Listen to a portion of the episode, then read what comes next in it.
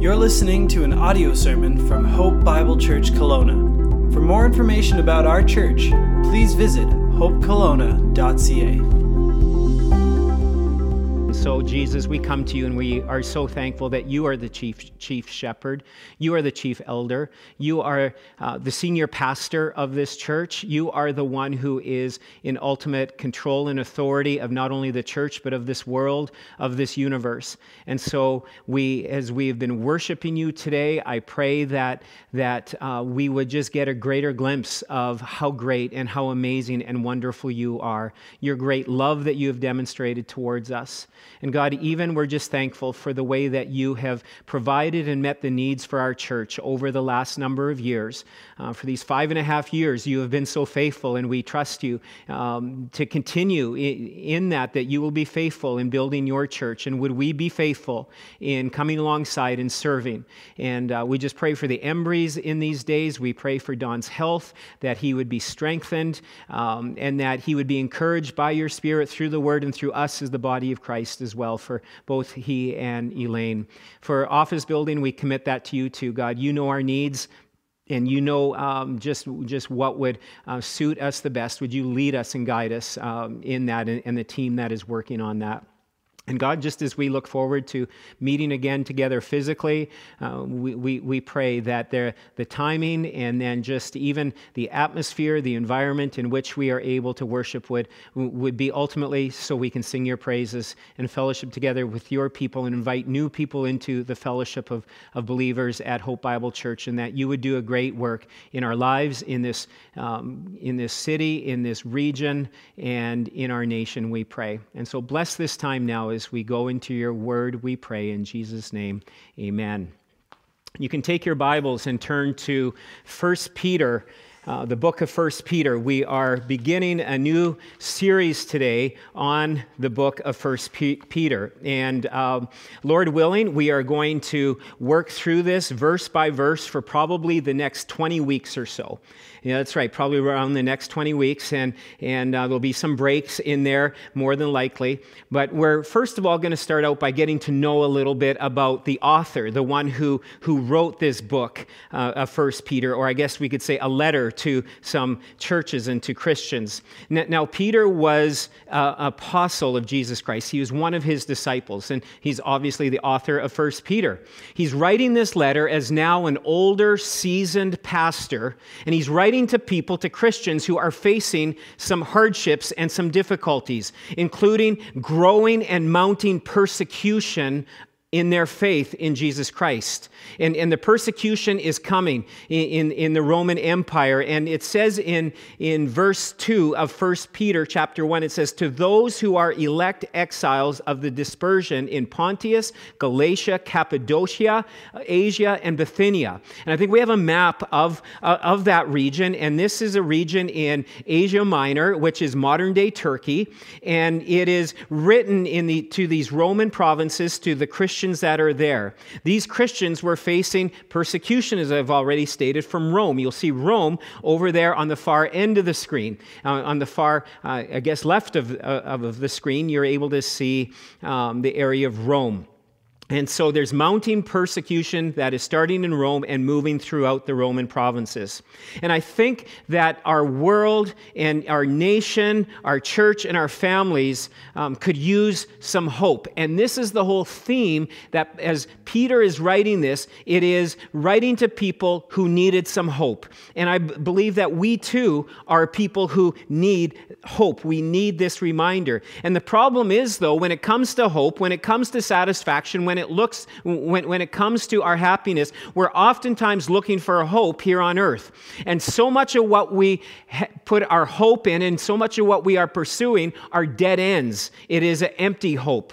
You see, worldly hope is kind of this cross my fingers and I'll strive and I'll work and I'll hope for the best and, and we put our hope in money, in our finances, or maybe it's in the approval of people, or maybe it's in relationships that if I have certain relationships, then there will be kind of this hope. And, and, and we hope for these various things in our lives, whether it's career or job or education, or we you know have other hopes. We hope to one day get married or hope to have children. And and then once that happens it's well i had hoped or i hope that my spouse would be more loving or caring or supporting or forgiving or i hope that my children oh love them but i wish my children were more obedient or i hope that my career that i worked and strived for would be more fulfilling. And so all of these empty hopes these empty dreams we also put it in other things and maybe more trivial or smaller things um, that, that maybe aren't nearly as important. But, you know, we put our hope in maybe a new hairstyle or a new outfit or a trimmed down body that, that would just make me feel better and, and, and, and feel maybe more attractive. And so we hope that one day we might achieve some of these things or these things would happen.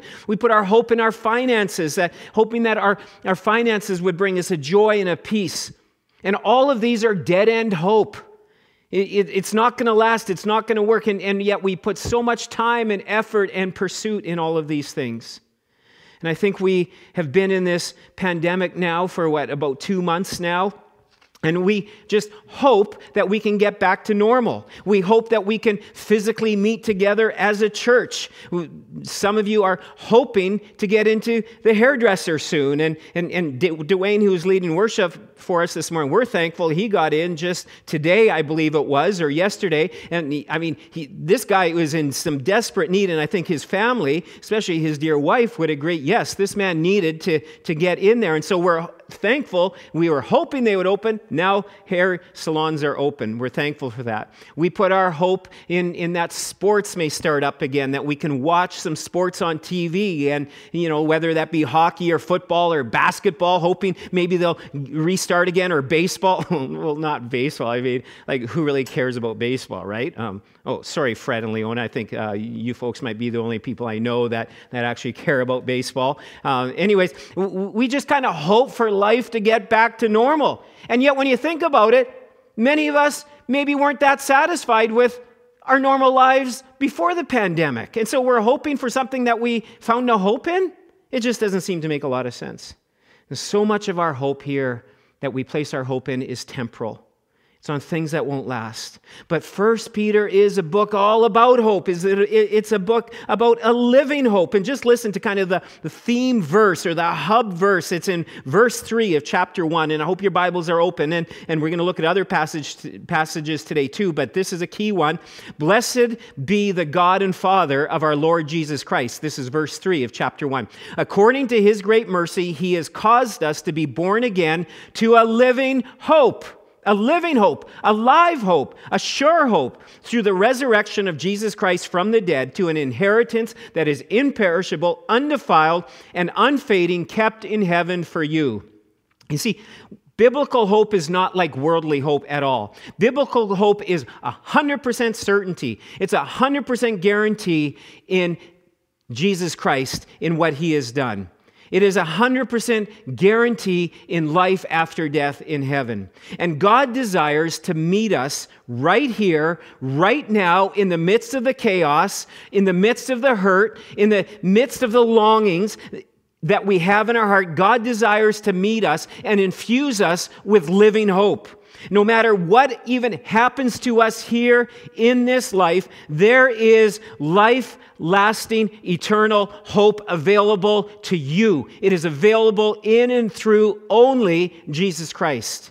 A hope that will never die, a hope that will never fade, a hope that will never end.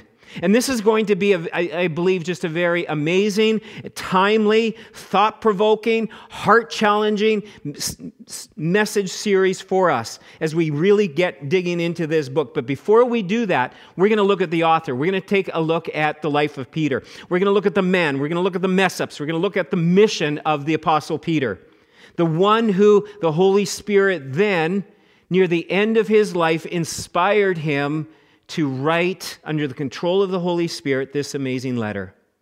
You see, Peter, he was quite the guy. And I think in many ways, even as we talk about him today, and many of you already who would know anything about the Apostle Peter, you would think, you know, you can relate to him in different ways and in different areas. And, and Peter is very easy to identify with in, in, in various ways. I, I mean, part of it is, is that he was just out there. He was very real. You got to see, you know, kind of what he was doing oftentimes, where a lot of the other disciples you didn't hear too much about. And yet, um, there, there's an important reality, an important truth here.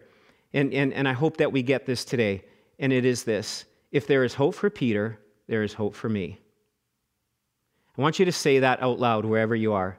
If there's hope for Peter, there's hope for me. Now, now turn to whoever it is that you are watching with, or if you're not watching with anyone, just say it again and say it a little bit louder. Say it now. Let's all say it together. If there's hope for Peter, there's hope for me. I encourage you to write that down, and I encourage you to repeat that to yourself uh, through this message and um, even after this message.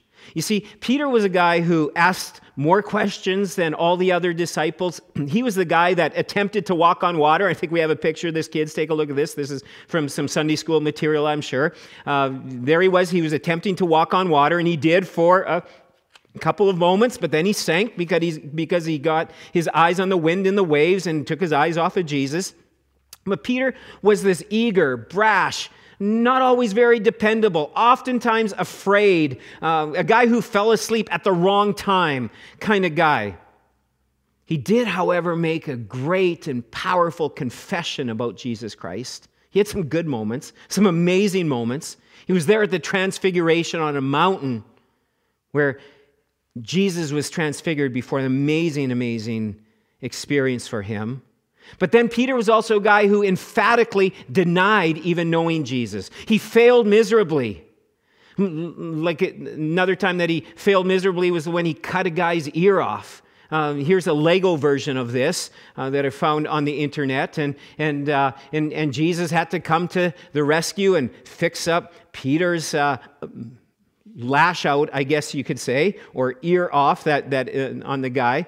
And, and yet, Jesus restored Peter victoriously. You see, one thing about Peter is you basically you always knew what he was thinking because he was always talking. And so oftentimes he would talk before he would even think it would seem. Peter was a guy who boasted too much, prayed too little, acted too soon, followed too far, and oftentimes thought too late. And so this morning we are going to kind of cover some, some, some snapshots of Peter's life. And, and we're going to do this, first of all, by just covering off the first part of the first verse of this great book. And in chapter 1, verse 1, it says, Peter, an apostle of Jesus Christ. And today we're going to see three ways, three different snapshots of Peter, that if there is hope for Peter, there is hope for me. And, and, and these snapshots will give us some insights into his life, but also insights into God's great and amazing grace. And the first thing that we see here is that Jesus knows my past and he has a plan for my future. I hope you write that down because you need to remember that and you've got to return to this truth. Jesus knows my past and he has a plan for my future. You see, Peter's very first encounter with Jesus was in John chapter 1 when Andrew, his brother, brought him to Jesus. And you can go and you can read, there's, there's passages on the screen. I encourage you to write those down as well and, and to read them in their entirety this week because you'll be that much more informed about this amazing Apostle Peter.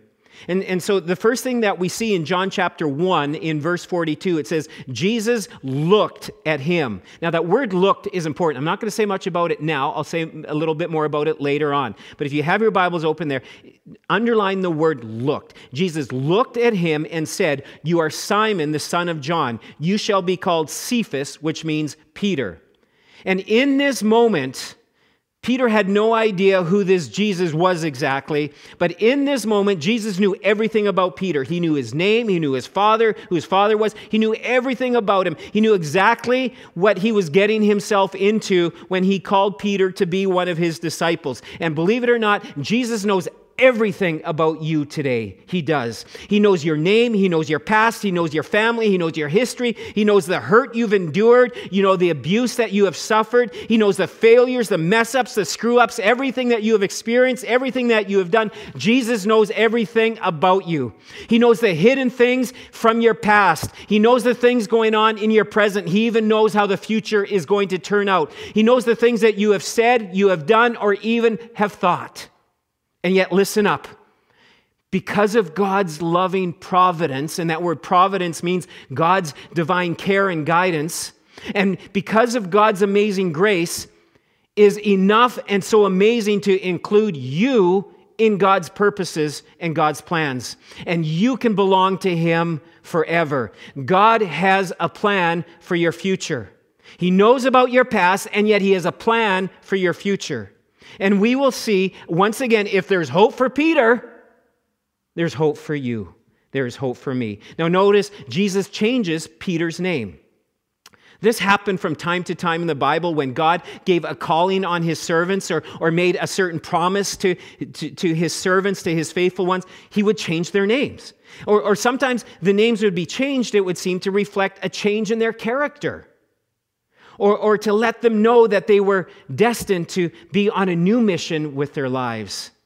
For example, in God's word, we have Abram, his name being changed to Abraham, which means father of many nations. Or Jacob's name was changed to Israel, or Sarai's name was changed to Sarah, meaning the mother of nations.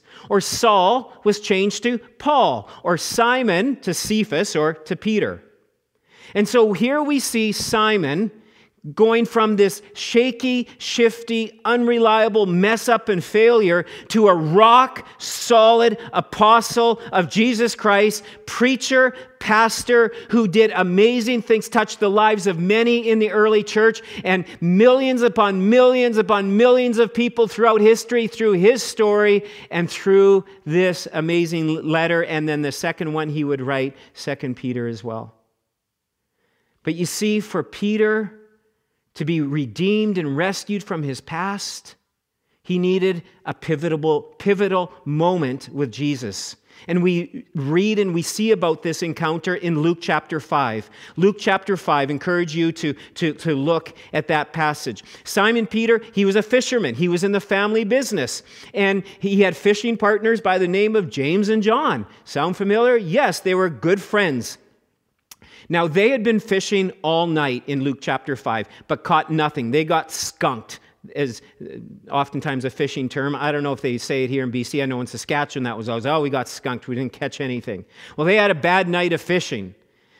And, and that was the best time for them to actually do their fishing. And, and so now it's early in the morning, they're cleaning their nets. Jesus comes to the Sea of Galilee, he comes to the shore, and he asks if he could borrow a boat and just be pushed out just a little ways from shore so he could speak to the crowd that had gathered around him. After he finished speaking, Jesus then uh, asked, told Peter, he says, Why don't you take your boat and send it out into the deep and cast down your nets for a catch? And Peter was like, we fished all night. This guy's a rabbi. I mean, what does a rabbi know about fishing? This isn't the best time to fish. It's a bad time of year. And our nets are already clean. And, and I'm thinking he's thinking all these different I just want to go home. I just want to get, some, get, get to bed. I want to get rested up and go out fishing again. But you see, Peter actually gets this one right. Because we end up seeing in Luke chapter 5, verse 5, Peter's response. He says, But at your word, I will let down the net. Or I like how one translation puts it, Because you say so, I will. You know, that is one of the best responses we can have when it comes to obedience and when it comes to following Jesus. Because you say so, I will. Because you're, even though it doesn't seem to make a lot of sense, because you say so, I will. There was this obedience to Peter, and we see this surrender where he's basically saying, Yes, Lord.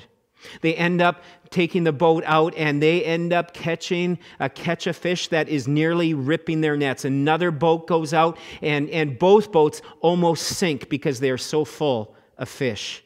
In verse 8, it says, When Simon Peter saw it, he fell down at Jesus' knees, saying, Depart from me, for I am a sinful man, O Lord. This is that pivotal, pivotal moment where everything changed for Peter. With an obedient, surrendered heart, he said yes to Jesus. You see, it's in that moment when he understood who Jesus was and he understood that he was a sinful man. He says, Depart from me, O Lord. He sees him as Lord, for I am a sinful man. This is the moment here where Peter's new life began. And this is where new hope and living hope began for Peter. And this is where new hope and living hope begins for you and me. Have you had that pivotal moment in your life? In understanding that you have sinned before a holy God, that we have all sinned before a holy God. And that understanding that Jesus came to this earth and lived a perfect life and paid a substitutionary death on the cross to cover the penalty for our sins. He endured the wrath of God, the, the wrath that you and I deserve. And his victory over sin and death can become our victory over sin and death if we put our faith and our trust in him, if we humble ourselves, if we surrender ourselves to him. And we are willing to follow him in obedience, just like Peter. And there we see that Peter he didn't turn into an entrepreneur and think, hey, Jesus, we could make a lot of money with this catch of fish. No, he drops everything and he follows Jesus. Peter would later write about that transformation in 1 Peter chapter 1. We'll get to this in a few weeks, Lord willing. And, and in verse 18 and in verse 19, he says, Knowing that you were ransomed from the futile ways inherited from your fathers, not with perishable things such as silver or gold but you were ransomed. He's talking about being ransomed by the precious blood of Christ, like that of a lamb without blemish or, or, or spot. Jesus knows my past. He knew Peter's past. And he had a plan for his future, and he has a plan for my future. He has a plan for your future. Second of all, Jesus takes my pride. Jesus takes my pride and he builds humble dependency encourage you to write down the verses that, that come with that too from Matthew chapter 16. You see, in Matthew 16, we end up seeing once again Peter is just this great work in progress. And at times he has sweet victory, and then times of incredible failure, just like us, right? In Matthew 16, Jesus asks his disciples, in verse 15, he says, Who do you say I am? And Peter jumps in, first one to speak, not surprising, and he says, You are the Christ, the Son of the living God. And Jesus answered him, Blessed are you, Simon Barjona, for f- flesh and blood has not revealed this to you, but my Father in he- who is in heaven. I mean, Peter nailed it. This was like, yes, yes, baby, I got this one. You see, Peter is dialed in. He's dialed in his spiritual truths. I mean, this, and Jesus even said, You didn't think of this on your own, Peter. This was God telling you this. God of this universe is revealing spiritual truths to Peter. This is amazing. But a danger was lurking around the corner for Peter. You see, in the midst of great highs and great accomplishments, pride and arrogance and self sufficiency can so easily set in. You see, somehow we always kind of keep wanting to take the credit, and somehow we think we're something or that we have something to do with great accomplishments, whether that be in business, in our studies, in athletics or spiritual accomplishments, when we encourage or counsel or teach or bless others or pray or whatever, and, and we receive a compliment, and, and, and next thing you know, we become proud. We can become so arrogant so quickly. And Peter is like, Yes, I nailed it. This is awesome. But six verses later, six verses,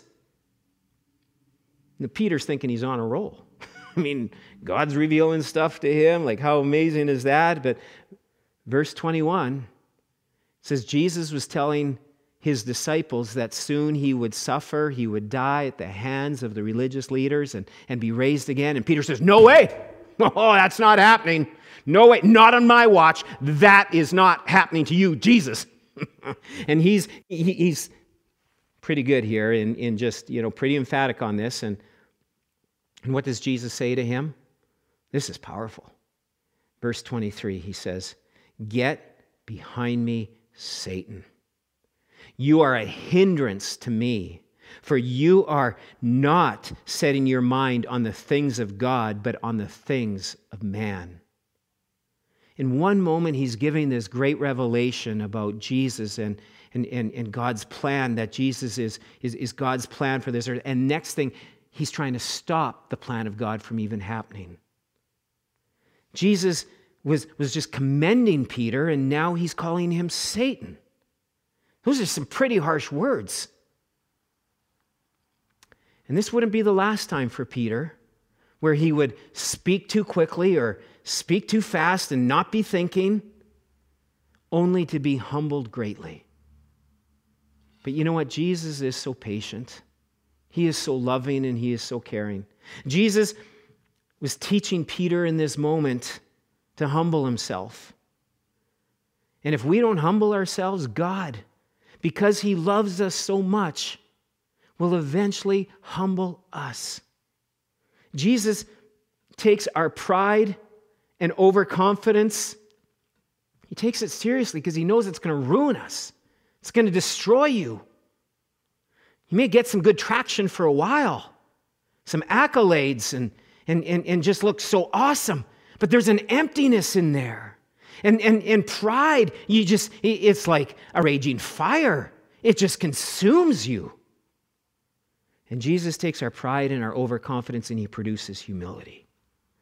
Years later, a seasoned and a humbled, God dependent Pastor Peter would write these words in 1 Peter chapter 5 in verse 5 where he says, Clothe yourselves, all of you, with humility towards one another. For God opposes, I mean, that's power. God opposes the proud, but he gives grace to the humble.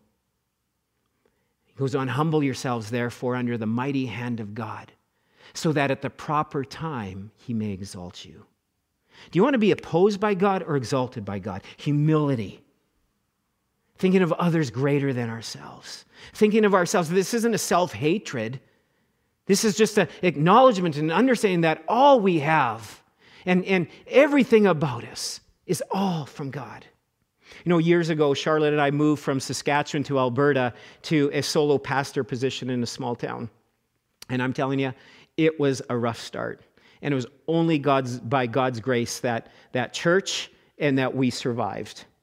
And I remember it was a number of years into this, and, and I believe Clarice was just a little baby at, at the time. And, and, and one Sunday, it just seemed we had turned some, some really good corners in the life of the church.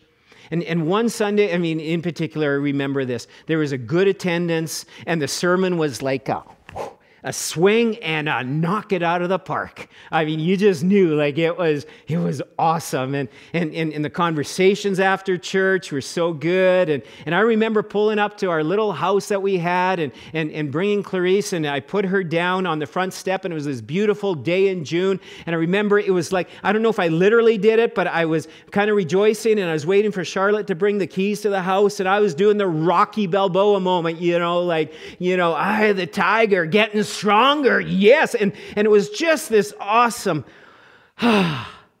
moment. And then I opened the door, and there was a note, a letter from a disgruntled church person.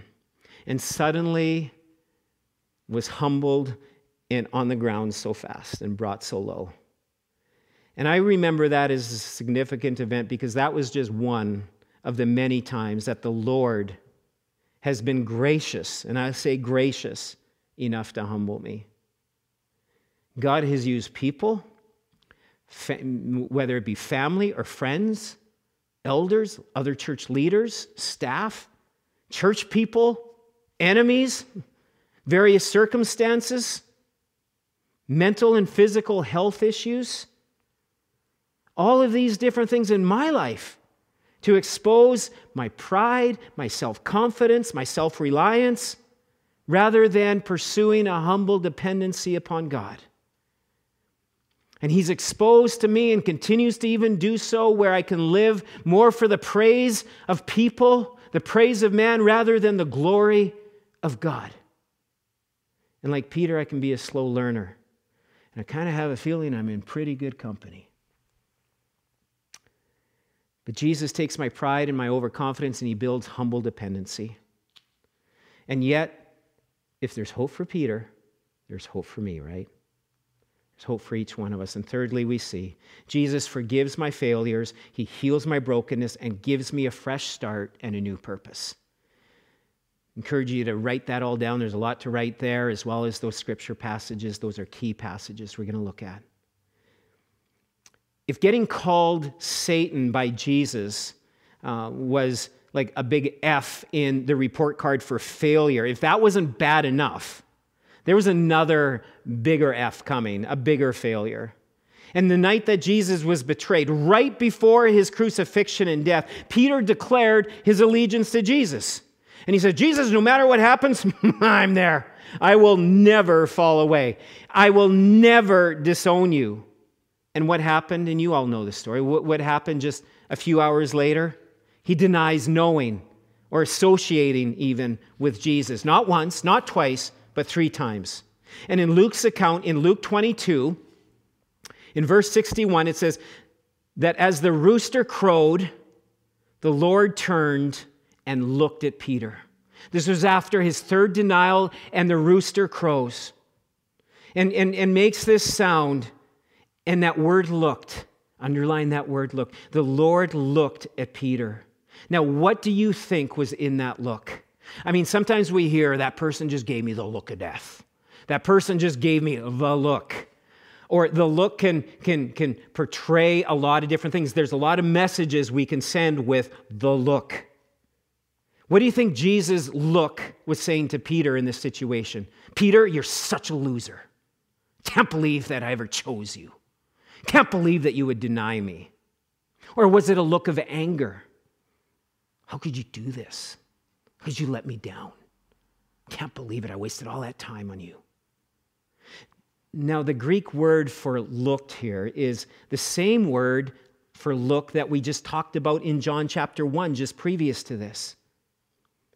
When Jesus first spoke to Peter for the very first time, it says in verse 42 of John 1, he says, Jesus looked at Peter. And again, here now in this passage in Luke 22, the Lord looked at Peter. You're saying, what's the big deal about this word looked? Well, you have to understand what this word means. This word looked was, was a look of concern, it was the idea of compassion and love. Jesus didn't look at Peter with disdain or anger or frustration. It was a look of grace. It was a look at Peter of, I love you, Peter, and I'm so concerned for you. Today, Jesus Christ looks at you. Despite our failures, our mess ups, our screw ups, and He desires to forgive and to heal our broken hearts. We see in John chapter 21, a few days later, a few days after the crucifixion and resurrection has taken place, we have this beautiful scene on the beach. And Peter is back fishing. He didn't know what else to do, and he and some of the other disciples were heading back fishing. And Jesus shows up. Another great catch of fish takes place. But then Jesus and Peter have a talk on the beach. And three times Jesus says to Peter, Peter, do you love me? And three times Peter said, Yes, Lord, I love you. Three times Jesus also says to Peter, Then I want you to take care of my sheep. I want you to care for my followers. And a few weeks later, Peter would stand up, bold and empowered by the Holy Spirit, and preach to thousands. And, and thousands of people gave their hearts to Jesus Christ had that pivotal moment in their lives as well. You see, our God is in the business of forgiving, empowering, fallen, weak, yet broken, surrendered people who come to the end of themselves and desire to live for His glory and His purpose. You want a life that is blessed by God? This is it. This is how it's going to happen. And our God is in this business. Peter would go on to serve in a mighty way. But don't think that Peter never messed up. Years later, in Galatians chapter 2, we read about this that the Apostle Paul was writing, and Paul was writing, and he was pretty emphatic about this. He, he was writing in, in, in Galatians 2, he, he was like, I had to pose Peter to the face because he was in the wrong. He was clearly in the wrong over what he was doing. And you see, Peter had made, and you can go ahead and read this this week in Colossians 2. Peter had made some bad choices. He was living in a hypocritical way, he was giving into peer pressure rather than standing for truth. He buckled.